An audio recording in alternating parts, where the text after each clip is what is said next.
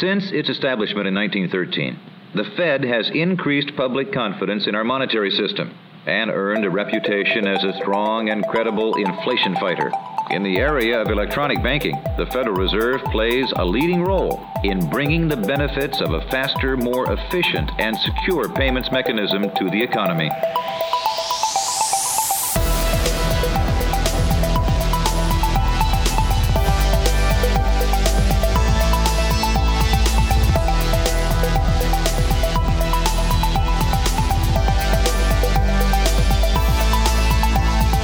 Broadcasting from Brisbane, Australia, this is The FOMO Show.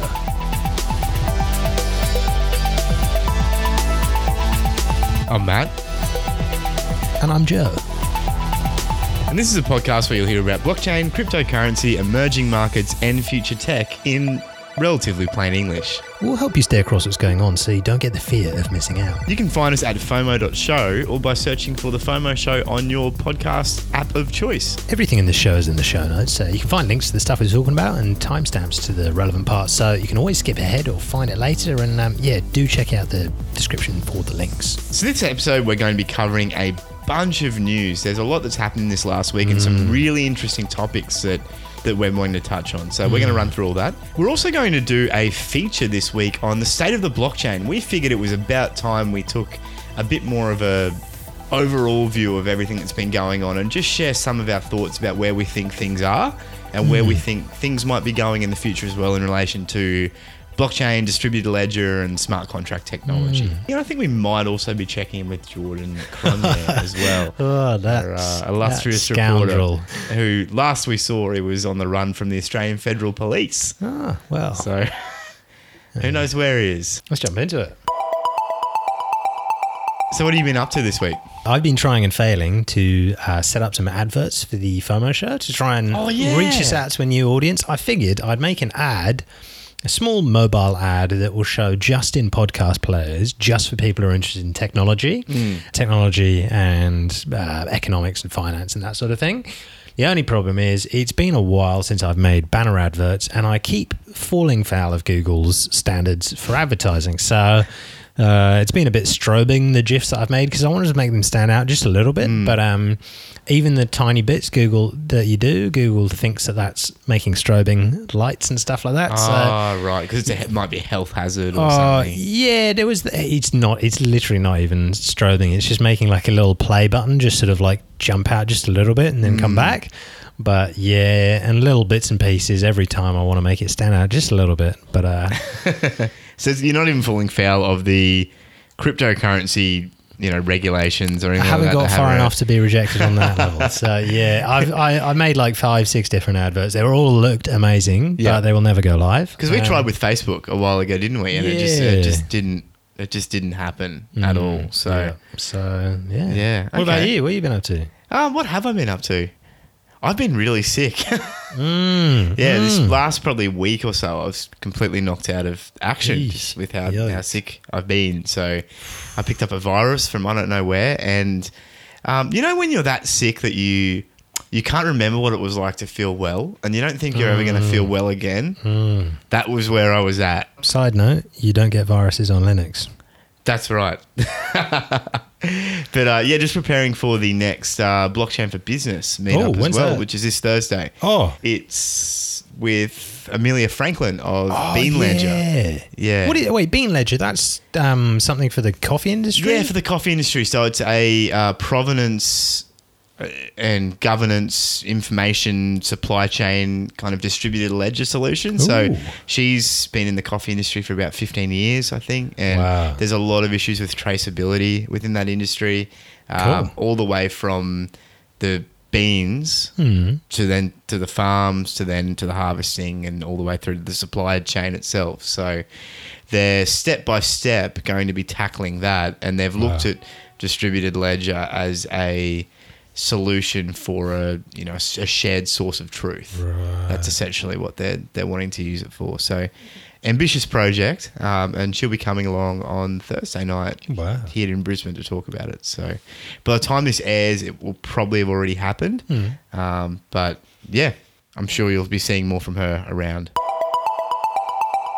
Joe, is this investment or any other type of advice. No. No, Well, that's not. good. So we in this show are just chatting about stuff that we love. We're not saying you should buy anything at all. No assets, no blockchain stuff, no stocks, no shares, no people. Don't buy stuff. Um, just Save you money. yeah, So if you, we talk about a project, it doesn't mean you should buy it. So do your research. Never invest more than you can afford to lose, and most importantly, avoid the fear of missing out. If you're new around here and you're new to crypto, check out our blockchain basics series. It starts from episode two and continues till episode eight. It'll give you some grounding in the fundamentals and help you understand what on earth we're talking about. So what have we got in the news this week? First bit of news, following on from that thing you were saying about Bean Ledger, Walmart, the probably world's largest retailer, who knows, hmm. they've told produce suppliers to use blockchain by next September. Yeah, so according to a letter sent to suppliers, any company working with Walmart must work with the IBM Food Trust Network to create end to end traceability in two phases.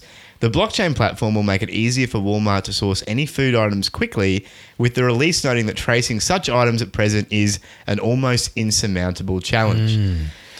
So here we've essentially got uh, another massive company, and we've seen that this was coming for a, a while, I think. But they're essentially saying, "Look, this isn't this is a level playing field. We can all agree on it. Nothing's working currently. Whatever we're doing is what whatever we're doing currently isn't working. So everyone needs to swap to this. Yeah, yeah. So they're obviously seeing some significant value in it. Then Well, according to this article that came out of Coinbase, it said the move comes in the wake of an E. coli outbreak that originated in Arizona earlier this year. While authorities at the Center of Disease Control um, warned consumers to avoid lettuce grown near the city of Yuma, Walmart Vice President of Food Safety noted that it was difficult for customers to confirm exactly where their produce was grown. So, in the future, using the technology we're acquiring, a customer could potentially potentially scan a bag of salad and know with certainty where it came from. and that's I guess that's the key with the distributed ledger technology is once that food enters the chain, once that begins being entered somewhere in the supply chain on the distributed ledger, then it's there for good. You know mm. exactly where that mm. food's come from, and no one can dispute it. So then you can make API calls to the the network. You can make information requests to the network. So it would be as simple as mm. opening up your you know whatever front end they put on this and saying what food has come from Yuma, and there it all is. You know, Wow. so IBM Yeah. is seriously banking on this stuff. Yeah, I mean, yeah. We, we we go from loving and hate to hating to loving again, but it's pretty wild. well, they're doing stuff. I mean, Yeah. it sounds like it's working. You know, hmm. they've, they, they wouldn't be sending a letter out saying our customers all need to adopt this unless it was working.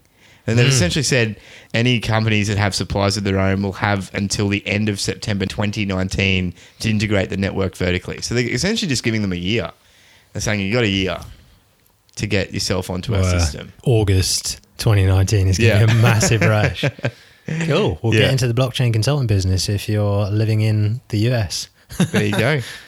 Do you know much about CRISPR, the DNA genome editing tool? No, that's about the extent of what I know about it. Oh, right. Yeah. Well, th- neither of us are really experts here, but crazy headline out of futurism scientists wiped out a mosquito population by hacking their DNA with this CRISPR technology. So, for their study that was published in the journal uh, Nature Biotechnology, the researchers used CRISPR to modify the gene responsible for determining sex in 150 male mosquitoes. That alteration made the male gene dominant.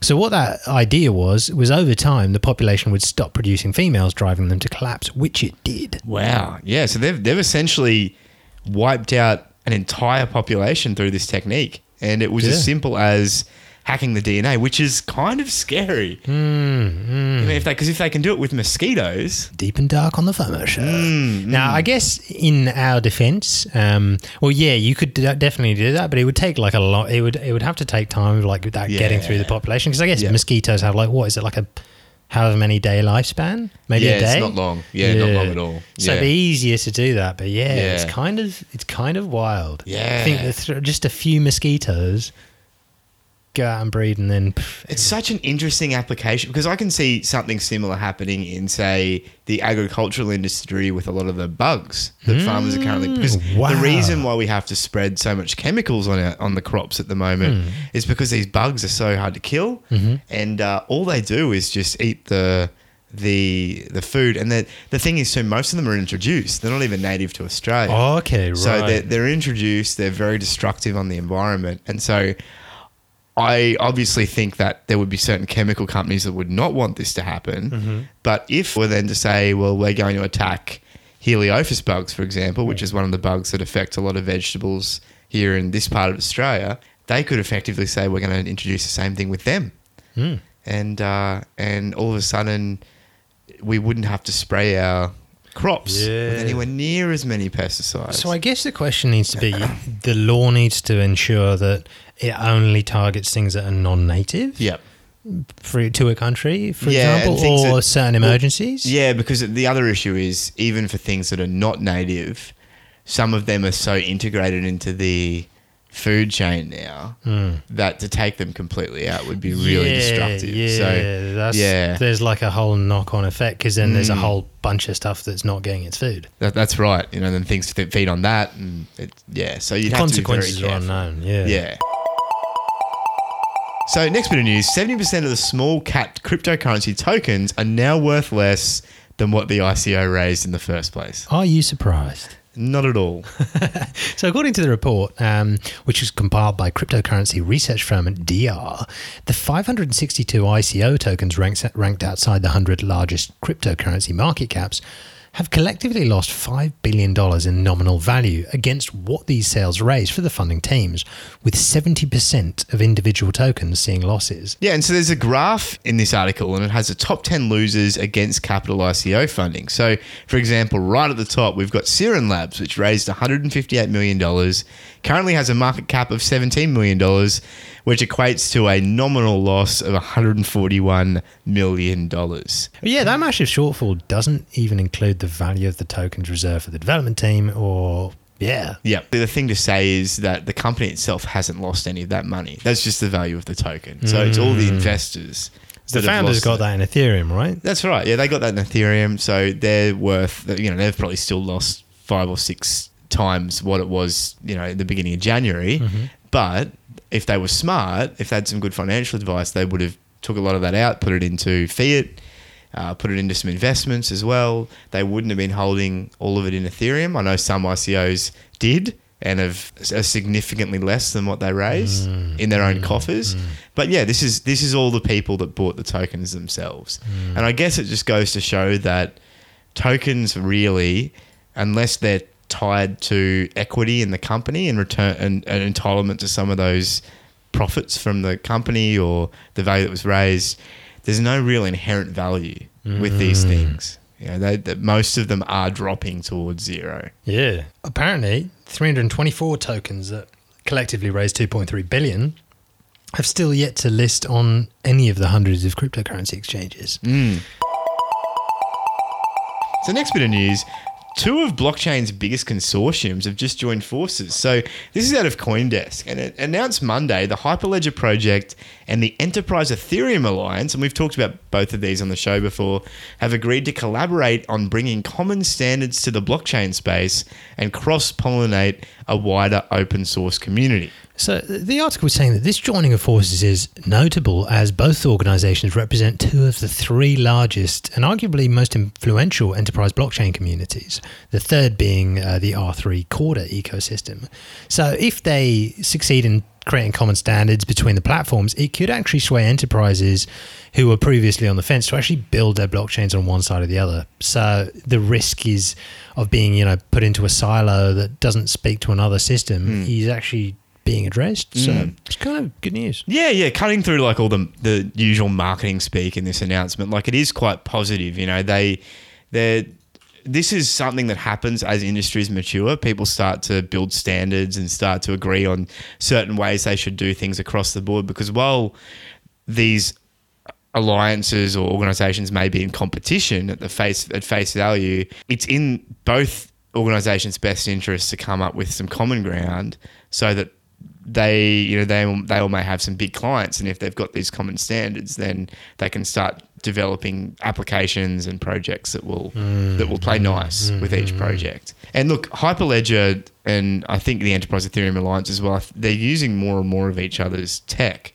in some of the projects that they're building as well too. So yeah, I, I think it's good. I think more collaboration is good. I think the quicker that we can come up with some real standards, that will be that'll be great. It's just it just remains to be seen whether Ethereum or Hyperledger will remain relevant in the long term hmm. enterprise hmm. Hmm. sphere. But it's good news. So, next bit of news Coinbase has introduced a way of reducing users' stuck Bitcoin transactions. So there's a lot of sort of technology that they go through in their in their blog to discuss this, but essentially, Coinbase make a more profitable transaction available to miners, but the structure of their own transaction requires the miners to also pick up some less pros- profitable transactions in order to get that more profitable one through. So it's like dangling a carrot ah. and then pushing through a bunch of like smaller transactions as sort of ch- child transactions. Yeah, okay. So it's using some like clever. There's a bunch of maths behind it in the blog, but it's kind of interesting. So yeah, they say that if a customer's transaction happens to be stuck pending for at least four blocks, so what's that, forty minutes or so, hmm. they'll broadcast and pay for a child transaction at a sufficient fee rate in order to rescue the parent. I'd love to see how they do that Oh, mate. technically. Mate, That'd be really interesting to see how they like tell the miners that to send this transaction through, you also have to send these other transactions through. It's really interesting. Worth checking out the um, the blog post. There's some. Fortunately for me, there were diagrams because ah. I don't do well with long descriptions with maths. It's really interesting. Um, yeah. Yeah, definitely worth having a read through it when you get the chance. It's it's really interesting the way that some of these big exchanges are coming up mm. for with creative ways mm. to take their own centralized service and make sure it's pretty seamless on a mm, decentralized system. Because they've just automated this whole thing. Mm. Like no no need for stuff by the user. And yeah, it's all about like the user experience. It's a good move. Yeah, yeah, and the, look, the, the better we can make our on ramps and off ramps, the better it is for everyone. I'm all for it. So next bit of news: Queensland blockchain startup Travel by Bit has just won a 3.5 million dollar investment from global cryptocurrency exchange Binance. This is huge news. Yeah. So Travel by Bit, if you're not familiar with it, they're a Brisbane-based startup. Travel by Bit runs on a platform called Living Room Satoshi, Right. which is we've ta- we've talked about on the show before. Living Room Satoshi was designed to essentially let you pay your bills with crypto. So mm-hmm. the technology's there to handle payments. Travel by Bit came along and said, "Well, can we take that technology and can we build a platform that will allow merchants to take crypto?" And we just make sure the merchants get paid in fiat if they want it, or they can keep the crypto if they want to keep the crypto as well. And so they designed a system, and they've been going into stores now, giving them like an iPad and mm-hmm. saying, "Here's the iPad, here's the interface. If you someone wants to pay with Bitcoin, you just press the Bitcoin button and put in the amount, and it comes up with a QR code. And all you do on your phone is just scan that QR code, and the payment just goes through. Wow. It's as simple as that. And so they essentially take the equipment in."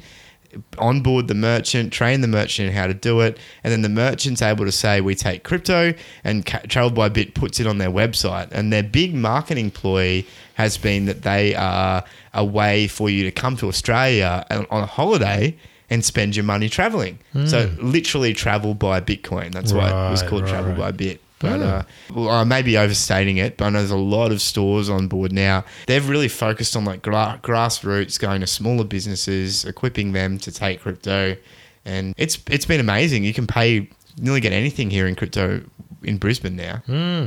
So it's big news that they've got they've got Binance on board, which is the biggest hmm. exchange in the world Yeah. essentially empowering them, giving them money to take this this model that they've built here and they've tested it for nearly a year now. Hmm. And they're saying, we want you to make it way bigger. We want you to hmm. roll it out hmm. to a whole bunch of other places. Here's a bunch of money.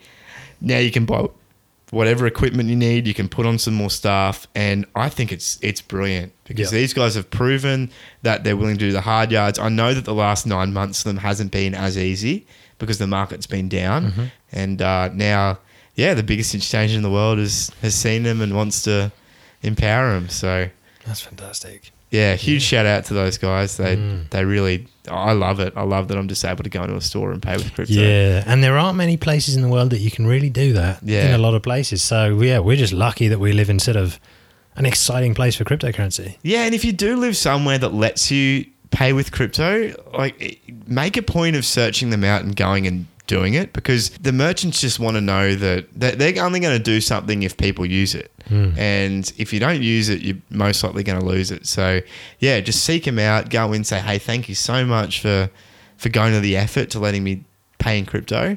And yeah, I always try and as much as I can search search them out and hmm. and and use them because it's it's great. This looks awesome. Starting in 2019, um, Iridium satellites will make uh, Iridium IoT services available with Amazon's Web Services IoT. So, in a first for the satellite industry, AWS IoT will create a simplified process for companies to integrate their Iridium satellite suite uh, and increase speed for them to market. They're going to do that through the use of satellites. It's pretty exciting. So their Iridium satellites aren't really cheap to to use, but they've got their own satellite array like all around the world. Yeah. Yeah. If you buy uh, want to buy a satellite phone, chances are it's an Iridium satellite phone. You, so it's its own proprietary network. Right, So okay. it's they own the satellites. They own a lot of the hardware that comes with it. So building stuff that works with it is Yeah. sort of permission based. Yeah. So working with Amazon for this, it's just bringing the power of Amazon to all those, um, yeah, all those satellite-based services. Wow. So, if you're a town in, say, Africa and you want to put in a solar farm to power the surrounding area, like if you need some internet functionality, like some IoT functionality, Yeah, yeah. you could just point it at the sky and hook up to their network. yeah, yeah, yeah, Yeah, wow. absolutely. So Okay. there's so much potential with this. There could be a bunch of different uses for this. Yeah. Um, governmental being only one of them, but Mm. yeah, it's pretty, it's pretty interesting stuff. And SpaceX have been launching a lot of these Iridium satellites as well, haven't they? It says here that they're it's a three billion network, and SpaceX are about to do the eighth and final launch for the satellites. Wow. I'm not as optimistic as some about satellites simply because I've experienced satellite internet before. Yeah. Uh, back in the day, but I'm told it's a lot better now, and the the satellites they're using now are also in like a lot lower orbit or something, so they're a lot closer to the Right. Earth, Okay, and the right. latency isn't as bad. Well, apparently, Iridium have 630,000 active devices on their IoT network. Wow. So their annual growth rate, um, compounded, has been approximately 19% over the last three years. Wow. Oh, so mining companies will be using. okay. Wow, so Remote like areas. when a when a dump truck wants to tip its load and you're measuring that, one of those tru- trucks that holds yeah, big, mining stuff, big tip truck. big tip truck. Yeah, Yeah. when it tips, you know, you get send off a little thing. Yeah, there you go. airplanes, shipping. Sheesh. Next bit of news, and this was one of the really interesting pieces of news this week. Hmm. China hacked top US companies with a computer chip. So, super, Supermicro motherboards used by Apple, Amazon, and other big companies contain Chinese spy chips, hmm. according to a recent report out of Bloomberg. According to unnamed officials familiar with the investigation, the primary role was to open doors that other attackers could go through. So this article is claiming that Chinese military officials went in and, and basically adjusted the design by putting a tiny little mm. chip about the size of, well, smaller than a grain of rice mm. into the board, which was different to how the chip was designed. Mm.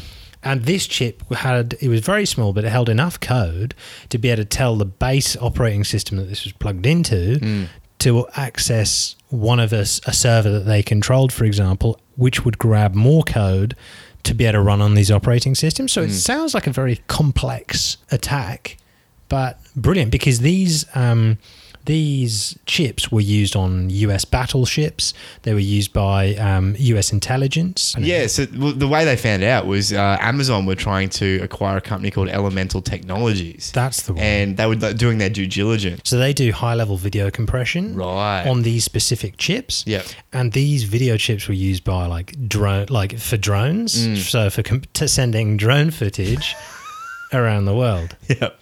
Um, well, compressing it and then sending it. So this was used in very sensitive environments. Yeah, right. And so, and and and they sent this. They said to this Canadian company, "Can you um, just do some due diligence on these guys. Just look at their tech. Just we, you know, we want we want to know what we're buying. And this Canadian company came back to them. Oh, this so the security company came back to them. They were like, ah, it's not good.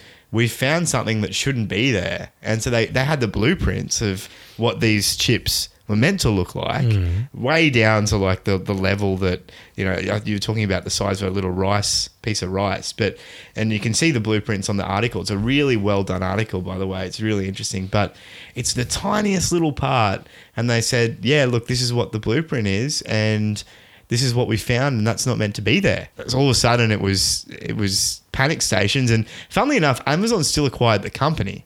They still ended up buying the company, but uh, but this it, it then went obviously went to the FBI or whoever else, and they started investigating, and they found that so many of these chips were had this little bit of extra hardware on them that they shouldn't have had, and they traced it all the way back to the factories in China where this one component was assembled. It's absolutely nuts. Now, a lot of the companies involved have all denied involvement in this. I think Mm. it's almost every company that was involved denied that this has sort of happened. Mm. I was reading a security researcher wrote a piece where they pointed out that the whole article is based on 19 anonymous sources, but it doesn't mean that it's not worth knowing about. I mean, it's a Mm. really interesting attack vector is going into the hardware, and China manufactures most of the world's chips, Yeah. which is pretty scary. Yeah, yeah, yeah. And it, it's just amazing how one tiny little portion of a chip can compromise the whole chip. Over time, if you know what you're doing, you don't need that much of a of, of a, like a leverage on the system before you can crack it right open and start installing whatever you want. It's a real it. Trojan horse. Yeah, Yeah. right. Yeah, yeah. It's good to know you can't trust your hardware. but it's ingenious, like It- it absolutely, really ingenious. is. Yeah. And you actually picked up an article that said that there's another type of technology that probably would have spotted the flaw in a matter of seconds. Yeah. So, um, the uh, Florida Institute for Cybersecurity Research um, has been developing sort of a t- technology to de- detect and counter this sort of attack, and their semi-automated system they claim could have identified this part in a matter of seconds to minutes. So it. This system uses optical scans, microscopy, microscopy, microscopy. That's really difficult to pronounce. X-ray tomography and artificial intelligence to compare a printed circuit board, circuit board and its chips and components with the intended design. So it all comes down to the original intended design. Yeah. And it's very difficult to sort of detect this sort of stuff. And I guess if you've got some complex imaging software and you've also got access to the blueprints, all you need to do is run every actual piece of hardware through that imager and have the mach- the computer match it against the blueprints and just send you a warning if anything's different. Mm, mm, mm. Mm. Isn't it incredible though that stuff's getting that complex that companies are now going to have to start considering having machine learning X-ray machines investigate all their hardware as it Wow, comes in from yeah. the from the outside manufacturers. It's crazy, Which is unreal. And the more tech we have, the more attacks, potential attacks there are. Yeah. Eesh. Yeah. D-Wave are launching a free quantum cloud service. So the Canadian company joins IBM and Rigetti in offering online access to the pricey quantum computer hardware. So uh, they they they launched a real-time online quantum computing environment called Leap, and Leap is the latest addition to the quantum cloud. So it's services that will virtualize quantum computing for almost anyone with a computer and broadband connection to use anyone can sign up um, and giving them and if you sign up you get one minute of time on a cloud connected 2000q each month. Wow. now it doesn't sound like much but a key advantage of quantum computing is being able to solve in milliseconds problems like factoring large numbers or optimizing routes or calculating molecu- molecular structures that would take traditional computers weeks Yeah, so along with granting access to this computer, they're also providing documentation, videos, training materials, and a community for like the majority of developers who've never worked with a quantum computing device. So they're also offering an open source SDK uh, which is a software development kit called Ocean, where you can actually build applications and solve problems on the computers.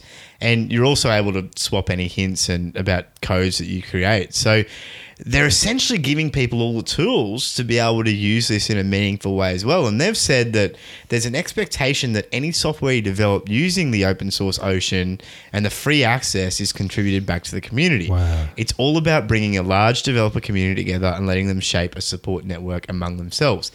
And this is big because, like you said, you don't need long. You could potentially just write programs that just query it once and may, you may only need a, a, millisecond of time or two milliseconds of time. But quantum computing has been out of the reach of pretty much everyone mm. for a long time because it's so darn expensive to build one of these quantum computers mm. and keep it running. So there'll be some very excited people out there at that news.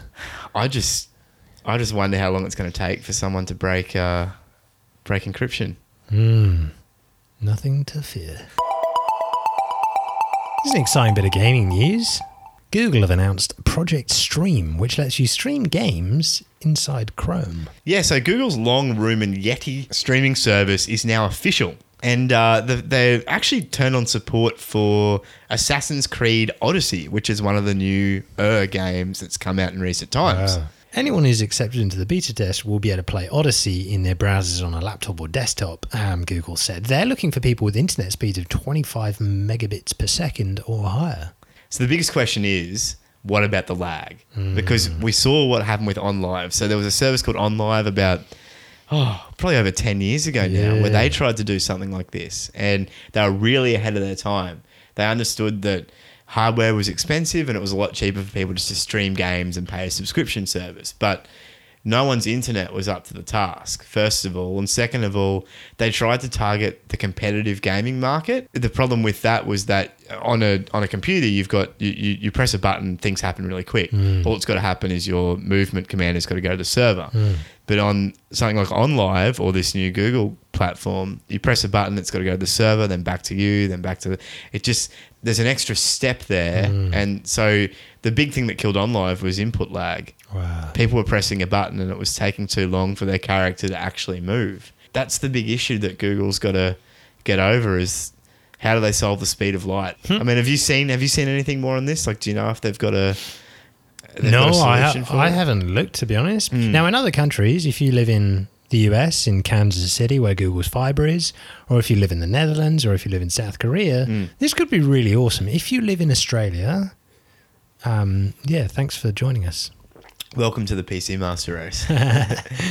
and yeah, good luck with your 4G, which you're probably streaming this via because it's faster than your normal internet. it's so sad. So but there, but it, it makes sense. Like if Netflix is Netflix has made it so that you don't bring DVDs home anymore, you just stream them from the internet. Mm-hmm. Um, so it makes sense that people are trying to start to do this with games again. So we're going to do a a little feature before our main feature on uh, future transport. So there's been a bunch of future transport news that's come out recently, and we just wanted to highlight where some of this is going because it's really interesting. Mm. Well, the first is a concept of a tractor uh, from 2040, uh, 2040, that is.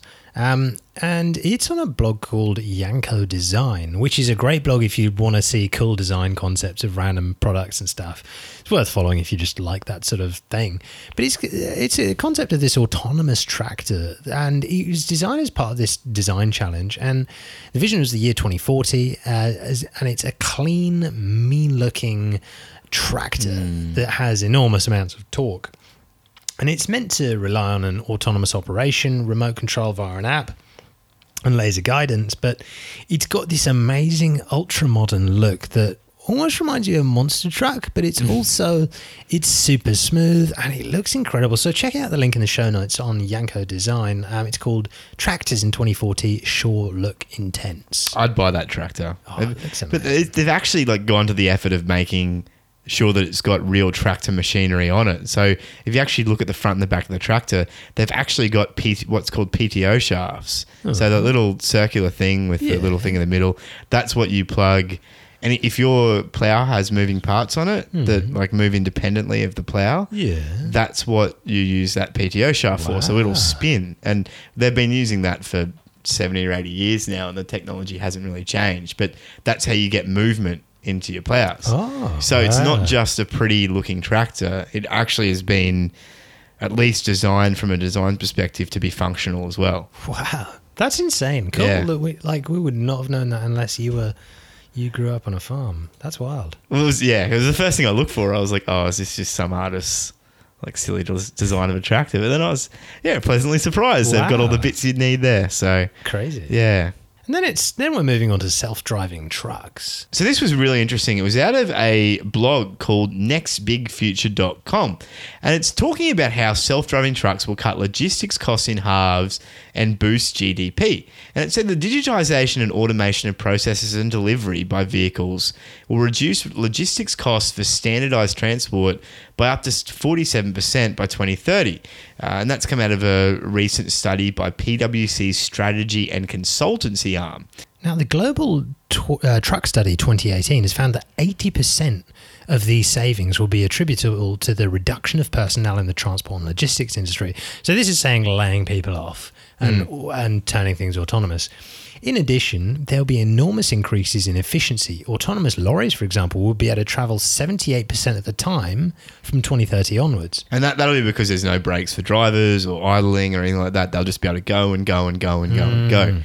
Stopping in for maintenance every now and then, I guess. Hmm, so they project sort of how things go right now. So they're saying current technology, then by 2020, you know, five percent extra, you know, uh, efficiencies and um, you know logistics and drone in automated inventory and and sort of electric vans coming in and then talking about 2025 automating a lot of th- things and then by 2030 sort of shifting everything towards autonomous is kind of interesting And they're mm. saying this will have a knock-on effect on gdp Yeah, and it's almost exponential when you look at the amount they're, they're saying it will affect it. They've got 5%, then 20%, then 47% in the space of 10 years. So it's really looking like that they're thinking it's going to ramp up really quickly. So yeah, they're saying that the first thing they need to do is cut down on the fuel cost because internal combustion engine accounts for ninety-seven percent of the market. So new engine types will drop that down, and then after fuel, the next biggest cost is the driver, and then yeah, Well, I guess, I mean, that's one of the biggest ones, isn't it? The fact that you don't actually have to have a driver because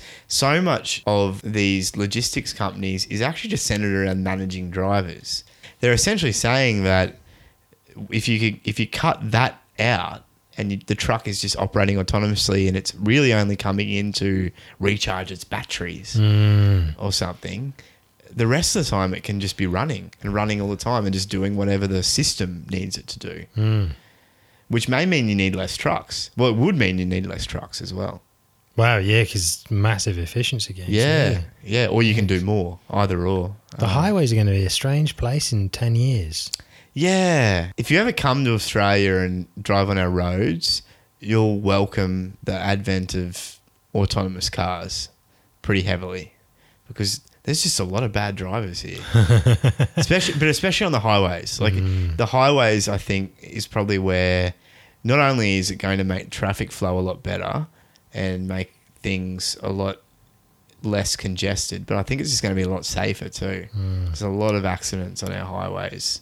If you even just syncing up a bunch of cars at a traffic light to all just start at the same time, even if they're human powered, but when you get to traffic lights, m- machines take over. Yep.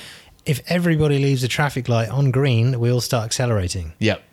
Yep. And then, like, imagine that. That would just be incredible. That'd be amazing. Well, you, you may not even need traffic lights then. If, So cyclists will actually be terrorists. yeah. Because everything will stop I when even bikes thought come of through. that. What, what's going to happen to the cyclists? They're not going to be able to ride on the road. Then there's another cool concept that came out of Volvo. Um, they introduced Vera, which is a uh, it's it's an autonomous truck. Um, it's designed for sort of ports and like sort of closed sort of areas where there's um, uh, re- highly repetitive short distance flows. But it's basically a truck without the entire top cab. It's just this flat thing lower than a, a convertible mm. car. It looks kind of like a convertible car too. It looks really cool. Yeah. Looks like the kind of thing you'd want to drive if it was a sports car. Yeah, well, instead it's got like a turntable on the back of it so you can hook a semi trailer up to it. Yeah, so designed to just drive around ports and stuff. Really worth checking out the video. Some beautiful Swedish voices just talking in English. Just Swedish being Swedes, really. Hey, they've built, they're just, they do everything so well. Oh mate, there's even You a little clip in the video where he strokes the Volvo logo. That's right. And he's, you, can, you can always hear him saying, I'm Swedish. I'm superior to you. They make you sick. Just do everything well. And then let's not forget Google have got Waymo, which is a self-driving truck company, and they've been there have been some shots that have been teased of that. We'll put a link into one of those, but yeah, it's kind of nuts. There's also the uh, HCT Hyperloop passenger pod, which has just been unveiled, which can travel at 760 miles per hour. So yeah, they they um this this company there are two I think it's two big companies that are lo- pushing this hyperloop idea around. Now, if you haven't heard of it before, it's basically a big massive tube. Imagine a hose pipe with low pressure, but just really big. And then these pods would be able to hold, uh, I think it's like 12 or more passengers in it. And they'd basically shoot through these pods. So you'd be able to travel from city to city really, really fast, faster than most other forms of transport. And it takes a very small amount of energy. And yeah, these tubes are also magnetic. So yeah, that's just another part of the excitement. They said that they're hoping to have a full Hyperloop system up and running in three years. Wow. Um, and he's saying passengers would actually need to sign a waiver before boarding it um, because they still need to work out legal and safety requirements. But um, worldwide adoption of Hyperloop transport could come in maybe five to 10 years. Wow. 2018 has been a crazy year for crypto and blockchain in in all. I mean, there's been news news stories coming out every day. There's been a a bear market that's gone on for longer than most bears on this planet have lived. Um, there was a bunch of things going on. What's been on your mind recently? Right now is a really good time while things are things seem to be a bit quieter as a whole. And yeah, like you said, the bear market's gone on for a, a while. So I thought now would be a good time to sit down and actually just discuss where things are at.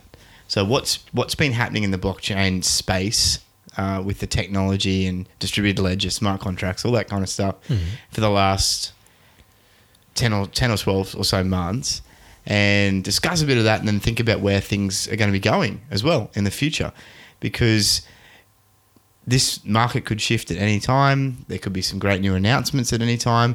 Uh, one of the big things is there's some some platforms that are really beginning to build steam. I know that as as much as some people are maligning EOS, they're getting they they they seem to be building and building more each day. Cardano are doing similar. Uh, I know that there's a few other platforms out there that like VeChain and a few others that are that are doing a lot of building. We were just looking at the OpenLaw webpage, which is built on Ethereum, and they've they've made some big strides. And projects like Zero X, which are decentralized exchanges, have, have come a long way as well. So we're just going to run through some topics for this feature, and we're just going to discuss have a pretty wide ranging discussion about where things are at. So yeah, just sit back hmm. and sit back and enjoy the ride. I think. Now, before we jump into it, can I just reiterate we've made this point episode after episode, and the user experience for crypto is just horrific. I mean, nowhere else, no other payment mechanism is this convoluted and hmm. confusing to newcomers. Yeah, we were even talking before about a, don- a, a donate button for the podcast. We were still saying you need to have the full however many characters address to be able to donate to, and you need to hmm. copy that to clipboard. And then there's hmm. not that turnkey solution yet, like a PayPal or a Stripe, which will will you know have add a bit more convenience to the process. I think it's got a hmm. long way to go. I know you've had a lot of issues with the user experience for a fair while now. I complain a lot, so yeah, that's fair. But what's like what's what are some of the the things that really frustrate you, and then where do you think what do you think are the lowest hanging fruits that we can do better on? basic user interfaces for things like wallets. I mean, you open you open a wallet for somebody who's new to the whole thing. Things need to be much much simpler, and a, a lot of that's down to just like when you hover over a word within a wallet, it needs to tell you what that means. So, mm. a transaction where you just go the address that you're sending it to, how much you're sending it, and label. Now, often it will just say address, amount, label.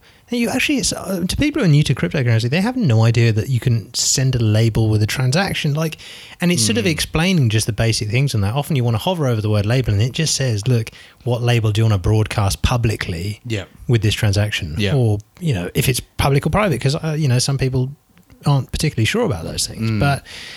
Just making mobile apps look incredible and making the experience just absolutely seamless on that front. But Because it's meant to be cool, isn't it? Like this stuff's meant to be cool. Mm, it's it's internet money. It's money for the digital age. It's like pretty punk. You know, like it's pretty. We're sticking it to the system. Mm. You should download an, a wallet, and it should look sexy. mm, yeah, It should look sexy, and you should feel like you're in the 21st century, not like you're on Mm. Microsoft DOS. Hundred percent. Is How things look, as far as a user's concerned, that's how it is. Yeah, And you could have the most amazing stats in your cryptocurrency, but if it looks ugly ass, yeah, people are like, "This is not a particularly exciting thing." yeah. Mate, there's been an extended bear financial market, which is giving great opportunities to some people and letting a lot of projects die out. What are your thoughts on that? Yeah, I think it's been good. I think it's been really good. Like the last, how long's it been now? Like nearly ten months. Jeez, We've had yeah. like a, a proper bear market, Mm. and it's. I think it's been really refreshing. A lot of people just seem to be getting on with building things now Mm. because a lot of the money is slowly drained out of the market. I feel like a lot of the scamminess has gone away. Mm. It's still around. Like, there's still people trying to make a, a quick buck, but it's nowhere near as bad as it was Mm. earlier on in the year. And so I think it's been really good. I think it means that you're in a financial market that does still have some basis in human psychology when that's happening. You got to frame a reference for it. Hmm. And I think that's really good. And I think it is just great that we can we can sit here and we can talk about projects. We can talk about what's going on. I think actually that's one of the biggest things I've noticed is that I remember around that time, probably from around September last year till about January this year, or even February, so many podcasts, YouTube videos, and every everything else were talking about price. It was always hmm. the current price of Bitcoin is this, and did you see this one at 10x? Uh, it was just price, price, price, price, price all the time. Money, money, money. That all kept going for a while afterwards. But now, if you listen to most podcasts, you watch most crypto or blockchain related videos, no one's talking about the price. They're talking about what what's happening with projects. They're talking about what's happening in different countries. What are regulators doing? What different features coming to different coins? Are merchants accepting it? Etc etc and that's mm. great because that's real mm. tangible mm, stuff. we're not focused on speculation we're not focused on investment we're focused on well what's this stuff actually got to do? Because if you believe in crypto and you believe in what it's trying to do which is create an internet monetary system free of the banks so free of third party intermediaries then it shouldn't matter to you what the price is really i don't think. You should just be using it and trying to use it as much as you can the price is just kind of a nice added bonus. So, hmm. yeah, And we're not going to try and sit around and tell you when this bear market's going to end because, I mean, reading the madness of a crowd is is for braver people than ourselves. Well, it's funny because you'll see like pretty much every day, like we both subscribe to Feedly, and you'll get the headlines come in every morning, and it almost seems like one day someone they're saying that Bitcoin's going to someone some industry expert saying Bitcoin's going to go up. The next day they're saying it's going to go down. So they don't even know what's going on, and there's just all these people taking guesses. But mm, you know, it'll go up when it's good and ready. Yeah. I guess following on from that, there's you know much less interest in ICOs. Mm. And what do you think sort of what do you think sort of been driving that? What, do you do you think that's just been a uh, having a protracted bear market has just sort of scared a lot of these people off from the whole market, including ICOs, or is there more to it than that? I think so. I think that's part of it. I think it's a few things. Obviously, that's the most obvious one is that the market's slowed down and a lot of the money's gone out of it. But I think people are generally wising up as well to what ICOs actually are, mm. which is selling air. Like mm. just selling you tokens for you're not really getting anything in return, and that's okay if you want to kickstart a project and you believe in it. That's that's great, and if the market decides that there is some intrinsic value to those tokens, or if they do serve a real purpose on the network, which is more than a means of exchange, um, then yeah, there might be some value to some of them. But uh, but I think uh, people are wising up to when projects aren't doing that. You know, people are wising up a lot more to tokens that don't have any need to exist in any genuine use case. Do you remember when we went to that NEM event last year? And I, I was pretty shocked when it happened. Now, I, I was I was very excited with the crypto market and seeing all this happen, and then it suddenly got to a scary point where it was like, this is not right. When somebody asked the audience, how many of you guys are considering starting an ICO, and it was something like ten percent of the room put their hands up. I think it was. I think it was more like twenty percent. It was scary. Yeah. That should be a red flag, but obviously you can't predict the future. Yeah. But when that many people at a meetup are looking to run an ICO, I remember we were both pretty concerned. And it, well, it was attracting everyone, and everyone was saying, "Oh, I want to run an ICO," and it's like. Do you have any blockchain experience? Do you understand tokenomics? Do you understand game theory? What is your use case? But Lambo, but it was like that, you know. And and I remember there were several projects we met there on that night that I've never, I haven't heard from since because it was right before. I think it wasn't too far before the the bear market really set in, and eh, yeah, we met several that were saying they were pretty close to ICOing, and then haven't heard boo from them since. So it's amazing what happens when when money goes out of a market. The, the people who are sticking around now are the people generally that are genuinely wanting to do something mm. and solve a real problem. so this is the fantastic depression. Yeah, I think it's really really good, really healthy. Seeing Dan, Dan the ICO man, begging on the streets, like, it's a good sign. We've also been seeing, so this year, another trend we've seen is the rise of Azure, IBM, Amazon, and other platform based blockchain integration services, I guess you'd, you'd call them. They're already established platforms, but they're all bringing in some element of distributed ledger. Um, and we've seen IBM particularly a lot in the news ha- the last few months, haven't we? Mm, mm, mm yeah, and yeah, on the on the back of these platforms from these big big cloud companies, is seeing a lot of the big enterprises jump on this. I mean, over the last year, you and I can like the news that we've covered. You know, you've seen J.P. Morgan talk about stuff. Well, and they're behind some of those big projects. You see Goldman Sachs look at their Circle USD token. Maersk. Yeah, just institutional investors, but just big enterprises as well. Mm. And, Yeah. and you've got I don't think we even covered it in the news, but you've got like the the president or prime minister of Malta, who recently talked at the UN. I think it was only a few days ago. I think it was the UN he talked at, and he ah. said to everyone there, like all these leaders, all these countries, he said you have to accept that cryptocurrency is the future of money. Once you accept that, everything will be a lot better, and you can start preparing for it. Mm. But you've now got not only big business but governments beginning to believe in this stuff as well. And yeah, there's they're the small countries at the moment, but But some of the innovative ones, like Estonia, their digital citizen sort of program that they had, and Mm, yeah, yeah, yeah. it's just getting, it's slowly moving. But that's what you see is you see we've passed a peak of a hype cycle, Yeah. but then we're sort of blockchain is happening, Yeah. regardless of you know how the market's going, but blockchain is happening. And whether people think it's a good use or not, the reality is it's happening in a lot of different industries as well. People mm. are genuinely moving their multi-billion dollar supply chains over to it, whether it's the best fit or not. Some people mm. argue that it's not. and they'll find out. And I I think, yeah, moving back to Azure and Amazon and all that, I think that's what we're seeing is that we're seeing that those guys who are saying that, look, this is a platform you're already familiar with, you're just putting a new arm to it.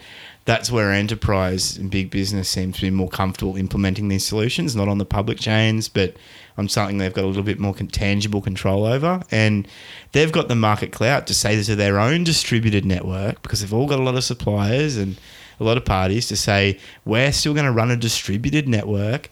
It's just not going to be as distributed as Ethereum or Bitcoin, the Bitcoin network, and that might be okay. I think I think sometimes we get too tied up on this. It needs to be completely open and it needs to be completely worldwide. You know, it's, things generally happen in stages with these companies, and even if if it's an intermediary stage where these guys build their own mm-hmm. blockchain solution and they bring in their 300 suppliers and all get it happening on that smaller one, well, then we can work on a bigger one down the track mm. if we need mm. to, you know. But something like Azure, which I've played around with, is is gold for that kind of thing. Yeah, you lock yourself into Microsoft service, but what you get in return is integration with a huge array hmm. of already existing enterprise suites and solutions.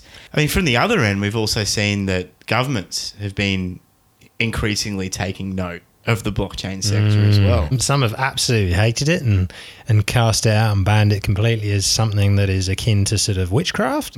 Other people have been very pro cryptocurrency. I mean, you've seen Australia has had quite a sort of a liberal-ish approach to it, but then Yep. you have Malta, which is absolutely uh, opens opened its arms Yep. up to Binance and said, "Come in, we love you. Yep. We'll change our laws Yep. so that you can operate here." Yep.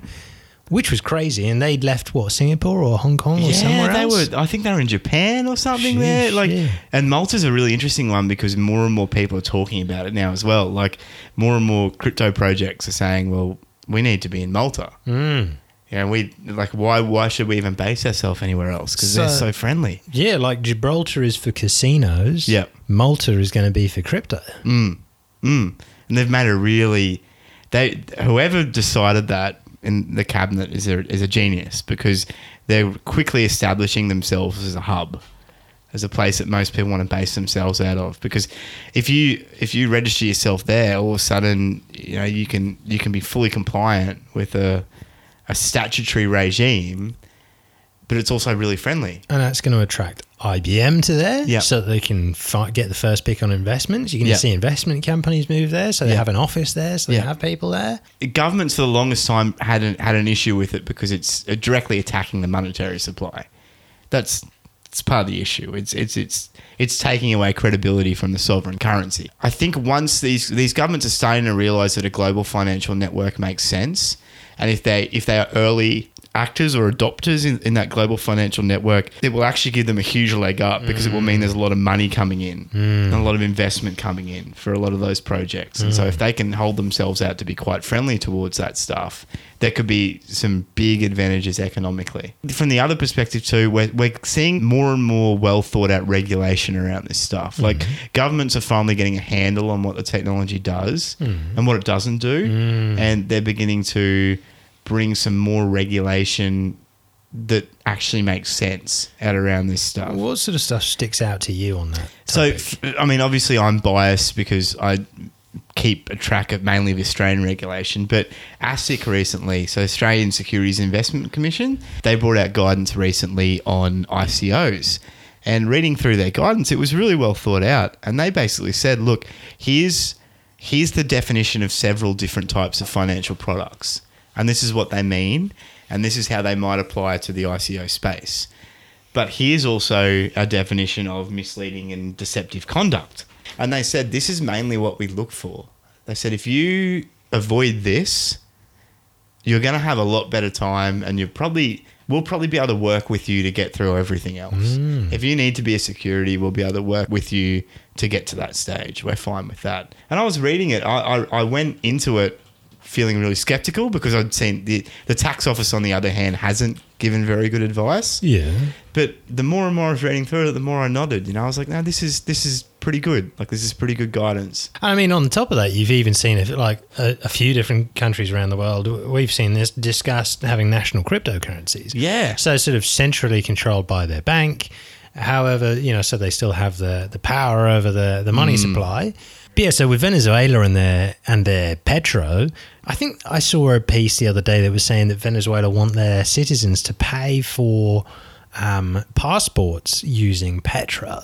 However, the amount to pay for a passport is about two months worth of wages. So it's interesting, but yeah, Because the petro was designed to revitalize their economy, wasn't it? It was kind of like they're they're essentially saying our currency is broken, so we're going to build a new currency. And sort of get around sanctions and all these sorts of things, like Yeah. the, fi- the financial attacks that they see are being aimed at their country from a very close neighbor who doesn't like them. Yeah, so you've had Venezuela, then we've had Saudi, uh, Iran. We're talking about having a, a national cryptocurrency. We haven't heard much. Dubai, that, Dubai has Dubai, been very involved. China as well. I spoke Oh, to some of the guys that had been on the recent trade mission from Australia to China. Yeah. They had some really interesting views on what China are doing. They said China are re- China are getting into blockchain in a huge way. Wow. They actually said they're a long way ahead of basically any anywhere else that they've seen It's just you don't hear about it because it's in China. Well, th- that is fair because we were taught, we covered a piece a few weeks back where it was about, you know, they'd opened up a one hour program to m- hundreds of millions of people on their TV about blockchain and its mm.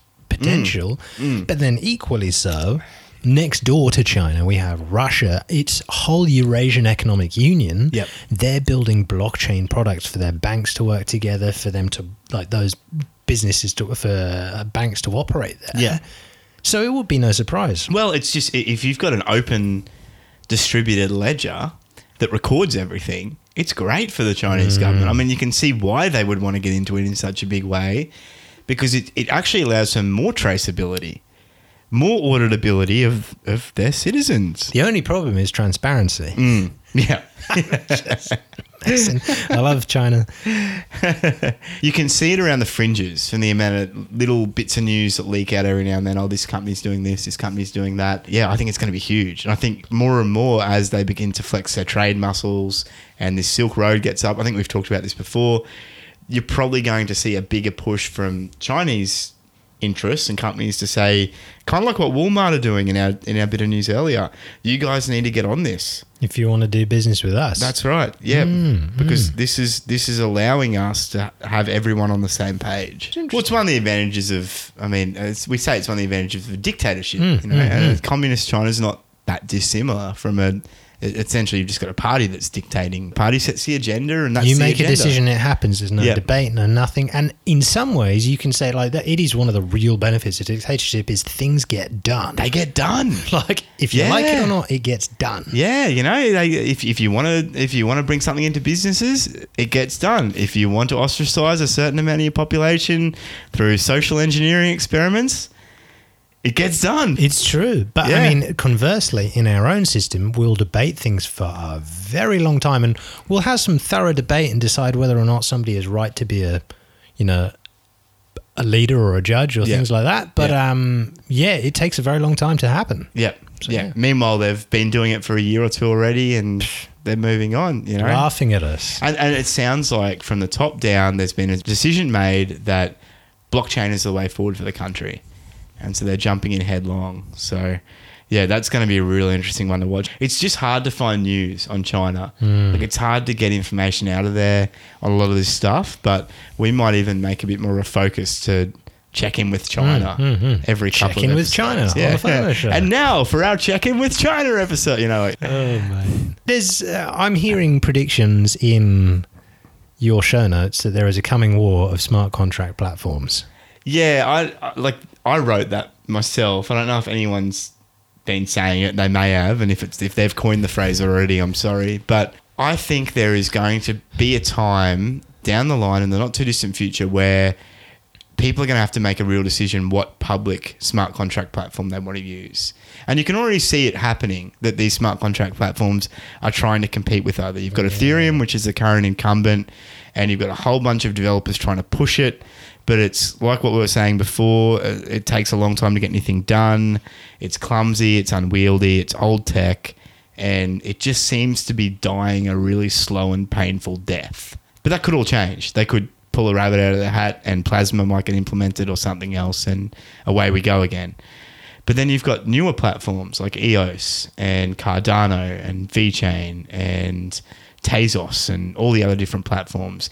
And they are all building essentially generation three platforms. They're, they're making certain sacrifices for speed or usability or security, but they're trying to build themselves as enterprise grade solutions from the get go. Hmm. And generally, what they have is they've got a core development team who are kind of like a dictatorship. They've got hmm. a very strong vision, they, they run themselves like a company, and they get stuff done. I mean, you look at the Cardano roadmap, and there's stuff getting ticked off that roadmap all the time. Wow. And so they're, they're, they're, they're very quickly building really robust core platform protocols. Hmm. And, and what that means is that then they've generally got a they've generally got a app development arm as well that's very funded by venture capital and they're able to accelerate projects very quickly, applications. And I think in the not too distant future, people are going to have to really decide who they want to go with because mm. there's going to be several really compelling options. And I'm seeing that there's some real work being done around side chains on the Bitcoin network now. Mm-hmm. And people are beginning to talk about maybe the possibility of having some robust smart contract framework, frameworks and something like Bitcoin, which would allow you to build contracts which transacted in Bitcoin, which would just completely change the game again as well. So yeah, I think there's a there's a war coming. There's a, there's going to be a time down the track when all these platforms are going to really begin ramping up the rhetoric about what they can do and what the other platforms can't do because there'll be economic incentives for them to do it. And there's going to be pros and cons for different projects jumping on the platforms as well. There's going to come a time where there's probably going to be three or four attractive platforms, and it might be like car manufacturers. You know, which mm. car manufacturer are you going to choose, or which operating system is probably a more more apt example. And yeah, I could see it becoming a little bit like that model. Hmm. Yeah, mm-hmm. so that's something to watch out for. Do you reckon it may depend on which region you're doing business in? So, for example, Yeah. Australia building theirs, China building a system for there, and if you want to work with theirs, you'd have to work with their smart contract system. Yeah, it, it- yeah, definitely. And look at you. That's I didn't even cover the government sponsored blockchain initiatives, but yeah, that's something that that that may come into it as well. Yeah, like it makes sense to go where other businesses are already on. And I think a lot of it probably is going to come down to user experience, like you've said. You know what what platform makes it the easiest and the quickest for businesses to build robust smart contracting arrangements with each other. Hmm. The next part I wanted to ask you about this, mate, is that we've seen a lot of projects recently who are just trying to sprinkle blockchain on a lot of things, and that's been one of the trends probably for the last twelve months. You do wonder whether people want to use the blockchain for the sake of using blockchain, Mm. whereas there's really got to be the question of, you know, do I actually need it or do I just need a database? Which in most cases you just need a database. I Mm. Yeah. mean, when blockchain to me at least seems like it's most useful for things that are massive in scale. Yep. With a large number of users who need to access the same sort of data and, you know, potentially need it all to be in the open, not necessarily, but I, you know, for, for things like cryptocurrencies, it, it, makes it for I, don't see the value in being centrally controlled and closed down, but using a blockchain sort of makes sense there. But for sort of tracking your own company's products, if you're just making a few, you know, thousand products a month, then doesn't really make You just build an expensive database. yeah, very yeah. expensive one. Yeah. Yeah. Then it just needs to be the question is, do I need a blockchain? Maybe Yeah. we need to make a quiz for the website. Should I use a blockchain? no. Yeah. You're right. You need to really be asking, what am I trying to achieve here? Uh, do I need finality in my data? Hmm. Know, do I need that data to be stored in a manner when where people can see that fin- finality and people can bank on that finality? And it can't be tampered and it with. can't be tampered with. Hmm. You know, and, and it's important knowing that there's a source of truth that can't be tampered with, and it's important to be able to then execute certain types of business logic and code and programming based on that, and that can be quite powerful. So we've got Coin Market Cap open here. We thought we might as well circle back around to the money for a little bit. We thought we'd just discuss a little bit of where the market actually is. So, well, Bitcoin stays well in the lead at number one. With, It's actually returned, like, it's got more market dominance than it did a few months ago, too, doesn't it? Mm, mm, mm. It's really kind of picked up. So, I mean, where we sit right now, Bitcoin is about 52% of the market. Wow. Ethereum's about 10% of the market. Yep. Bitcoin Cash is 4.12% of the market. Litecoin 1.56. Ripple 8.77% of the market. So Ripple has sort of surprised me this year, I'd say. I I personally hold none of it and don't think I will. No. But Still, no one can explain what the Ripple token actually does, like where its value is. Because Ripple's, I mean, at least what they say is they're a settlement layer for the banks. Mhm. But their proprietary technology, which is they're building that settlement layer with, is behind the scenes and it doesn't run on Ripple's coin. Hmm. and so those big banks don't actually need Ripple's coin No, they don't use to Ripple, do anything. the coin Ripple at all. So I guess uh, it's more of a thing to trade between people who use Ripple. Yeah, yeah. I guess it's just a unit of exchange. I guess on a on a stock standard blockchain, which is confusing as to why it's so big. Then Hmm. And then you know you've got other ones such as EOS, which you know some people are fans of. Other people think it's a a, a big sort of scam from a, a genius scammer who's a uh, who's a yeah, which Who's is still still working at the project and oh, but he'll move at any day. He'll move. Mm, He'll move. yeah, yeah. But yeah, so there's, I mean, Bitcoin and Bitcoin Cash. I mean, those two communities sort of are constantly talking each other down. Mm. Um, I on- I only hear sort of the Bitcoin Cash fans shouting loud, but I mean, there are plenty of Bitcoin fans who spend all day, I'm sure, shouting about Bitcoin Cash. Um, yeah, I mean, this there's yeah, Stellar has grown quite a bit in the year. Tether is still around, which is impressive. So maybe it is you know a actual one to one US dollar backed stablecoin. Yeah, and look, if it's not, maybe they're having they've got the time now to make sure it is when the the time comes for an audit. Yeah, yeah, yeah. Um, Cardano's still in the top ten, and I, I- you know they're they're relatively cheap compared to where things were a while ago. Hmm. Um, Monero rounds up the, the top 10 being there, which is, yeah, which is sort of not surprising considering it powers a lot of these marketplaces alongside Bitcoin. So, Mm. yeah. Some of our favourites have really dropped out of the, the market cap rankings recently, haven't they? Like, Well, not Mm. even in the not too recent future. I mean, PIVX, which is one of our our favourite ones, it's it's quite a long way down now. What's it at? Position 94. Wow, I can remember when it was at like twenty. back Yeah. day. yeah. What is Cloakcoin in the? Is it in the top? No, Cloakcoin is, is nowhere to be seen. Uh, 305. Cloakcoin is absolutely tanked. Yeah. I, I'm I've I've been sort of pretty, you know, I've still been pretty excited by it, but yeah, I, it, it's completely collapsed. Yeah, basically, it's been a really tough time for most like, altcoins altogether. I think like if you were going to take one strategy after the just before everything burst, you probably would have almost been best served by just putting everything in Bitcoin, or even better, putting everything in Tether. But you're going to keep your uh, if you're going to keep your money in crypto. Bitcoin seems to generally be the best long-term strategy mm. overall. I feel like what I what I probably would have learned if I'd gone through this again would have been just look at what is being used, mm. like very much like used and adopted. Mm. But it's it's difficult to do when things are growing. But yeah, just keep an eye on what marketplaces, which coins, which marketplaces are using, and then just using them. Monero would have been a good good sort of hold for that. Yeah, yeah, yeah. And look, Bitcoin. I mean, everything that takes crypto takes Bitcoin. Yeah. And I don't know if that's going to change anytime soon. Mm, mm. So it's it still is very much the gateway to everything else. And as long as people, it's the gateway to everything else. People are going to be buying a lot of it. Yep. Yeah. Yeah. So hashtag buy Bitcoin. Okay, so if you had to make some predictions for the next year, and these can be like hot takes. These can be. I'm not. We're not going to hold you to. them. Cool. Cool. You know, um, Perfect. what would a few predictions for you be for the next year or so? I'm going to say slow, steady adoption, but just people just sort of buying thing, uh, buying some of the top coins up. Institutional funds, you know, one of them in one country manages to get some regulation, puts just a tiny percent in, and we see some movement. Um, simultaneously, we see people see the price go up and sell.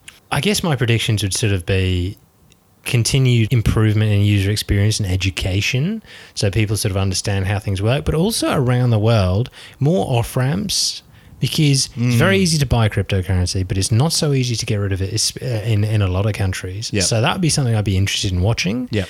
and then just a growth in use of mobile apps for crypto stuff it's not Okay. really it's not it's not particularly exciting or bold but what about yours So in six months' time, Ripple soars and then it crashes really, really hard. Drops into say number fifty on Coin Market Cap, and all the investors are really, really upset about this.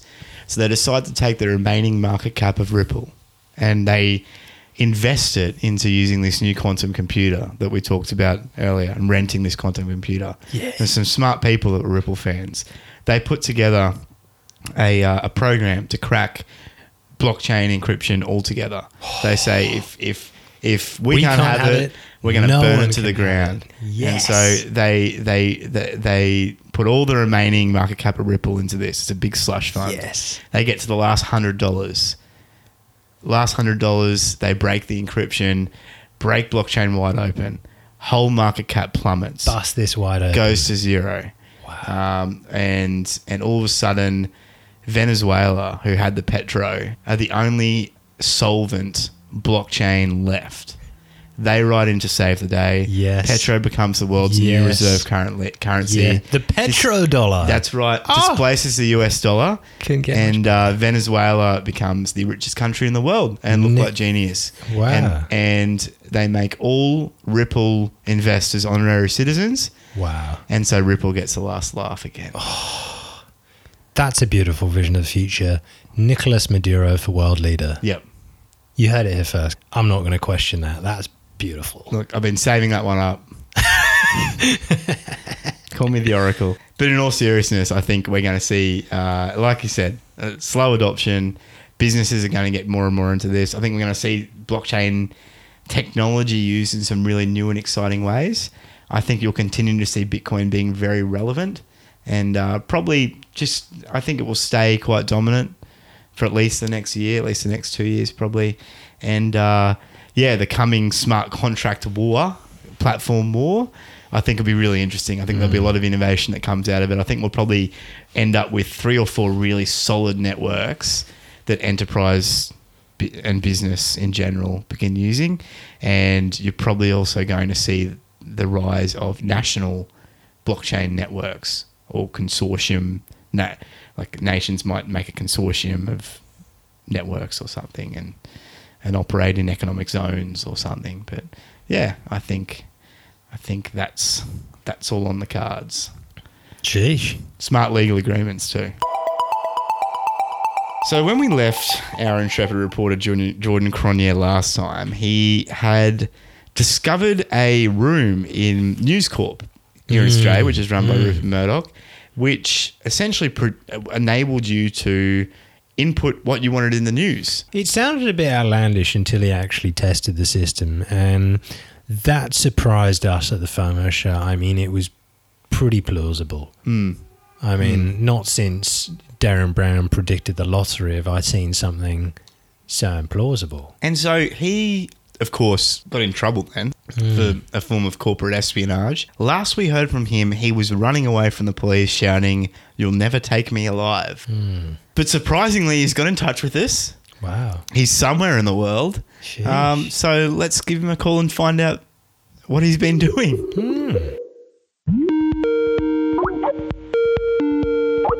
Jordan, are you there? Oh, hey, mate, how, how you going, huh? Good, Jordan. The line's a little bit scratchy, but I, I can hear you. Um, it sounds like you're a little bit busy though. Do you want me to call back? Is this a oh, bad dude, time? No, no worries. I've just got to, you know, usher people away. You know how it goes, huh? Uh, well, no, I don't really know how it goes, Jordan. But I, I was a little bit perplexed to get your call because the last we heard from you, I think you were running away from the Australian Federal Police. You just kind of hung up, and what happened? It was a pretty daring plan, right? You know, you've probably heard all kinds of people come to Australia on wooden boats. Nobody is looking for people getting out of Australia on wooden boats. Jordan Cronje escapes. He's um, I'm in the Pacific. I'm back on this island. I landed. Guess what? You'd never believe this. I landed on the same island where I introduced the coconut coin cryptocurrency. Okay, Jordan. Wow, so there's a lot to unpack there. First of all, you escaped the Australian Federal Police. I mean, were you, how long were you on the run for? It, it wasn't actually that long, you know. Uber drivers are very quick to pick you up.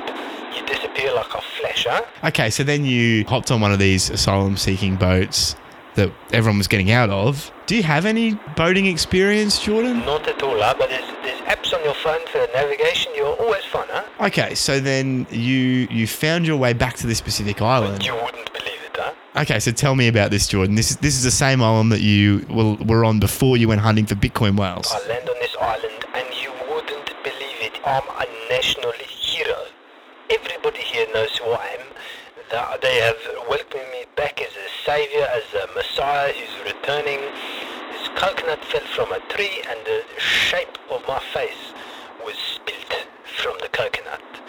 And Jordan Cronje was thus immortalized as the, the messiah of coconut coin. Okay, so a coconut fell from a tree, and, and, and so they decided that you were you were predicted to return. Well, look, I mean, I am one of the biggest holders of coconut coin, so when I had coconut coin for everybody, everybody was happy. Okay, so coconut coin. Uh, I mean, is it is has it been adopted as the island-wide currency or something? Everybody it for every transaction in this country. It is unbelievable. It is the widest crypto adoption you've seen of any country ever. Right. Okay. So when you came back, then they you said they welcomed you with open arms. I mean, what did that look like? Oh, absolutely. They put me on. They, they put me up on this big in this big pedestal. They took me out to one of these hut huts that's got on the sea. You've got a beautiful view.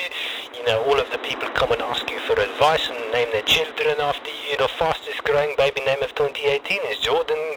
Jordan is the first name and Cronje is the middle name. So Jordan, aren't you worried about the Australian government coming after you over there? I mean, Australia's still not that far away. They've got boats too. Oh, bro, my people are here to protect me, huh? Oh, look, it's a funny story actually. Um, we actually got the new Prime Minister of Australia. He came through. He actually came through on a helicopter. He came in to come and visit me. You know, I visit the country as a foreign dignitary. It's one of his first acts um, as Prime Minister. He comes in. He comes and says hello. He's like, oh, how you? And then suddenly he twigs with him that I'm Jordan Cronje. I'm um, and all of his security. They're very worried because you know I'm wanted in Australia, but they cannot touch me. My people surround me. They they keep Jordan safe. Nothing you can do to touch me. I'm I am the king of the coconuts. Was it hard for, for Mr. Morrison dealing with you, knowing what you'd done to, to Mr. Murdoch, who's a who's a very powerful figure in Australia? You could see the hatred in his eyes, but in an act of pure diplomacy, he had to shake my hand. He had to bow, in as traditional in our country, and uh, he faces me as the, the king and ruler that I am. That is diplomatic protocol, huh?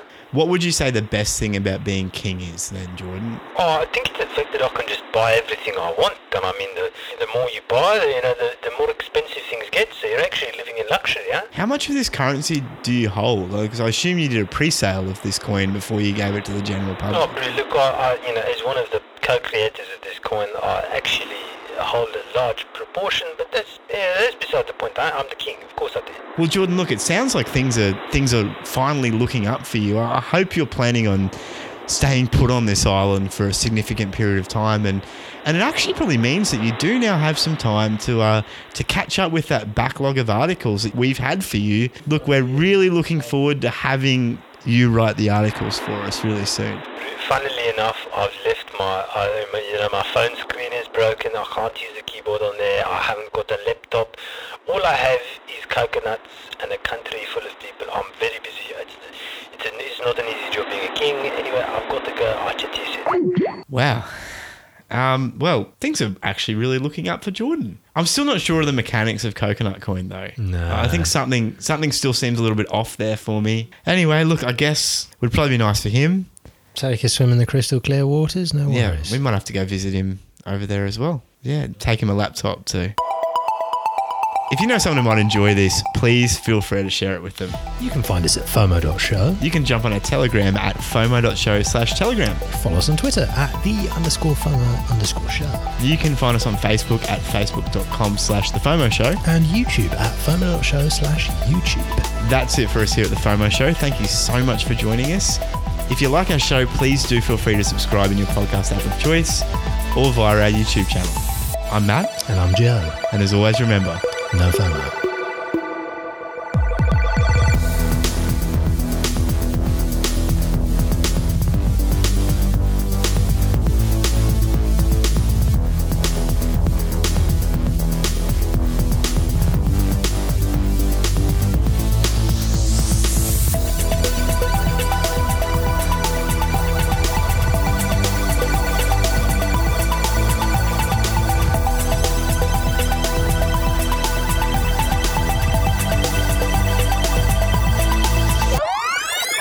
Yeah, well, they said a similar thing with like cab drivers, don't they? Like if you hop in to a cab and the cabbie gives you investment advice, you know that it's time to get out. I remember hopping in an Uber in January, and the Uber driver, when he found out that I was part of a podcast on crypto and did a few other things, he was like, "Oh yeah, I'm in this one and this one and this one," and I was like, "Oh."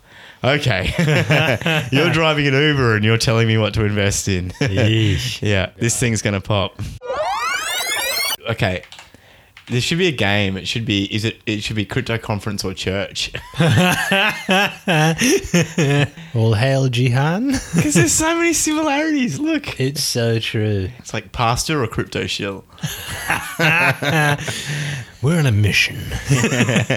Yes. We have a higher purpose. yes, still can't tell. Let's bring freedom to the people. Come on, man, give me something. We follow the book from our leader. And it's like pre-sale in three months. Like, ah! got it. Your compliance is appreciated. Get five citizen points. Imagine that if you had just a voice being like good citizen and bad citizen, just like Yeah. everything you do. Oh, mate, that's literally like it's like the Chi- the what would happen with China's system if we adopted it. It would be Yeah. like you've been a very naughty boy. But like the, the scale of what was good and what was bad would be completely different. Oh, you went swim with crocodiles. You've been given 50 good boy points. Great job. You've now achieved the rank national treasure. Next achievement: swimming with sharks.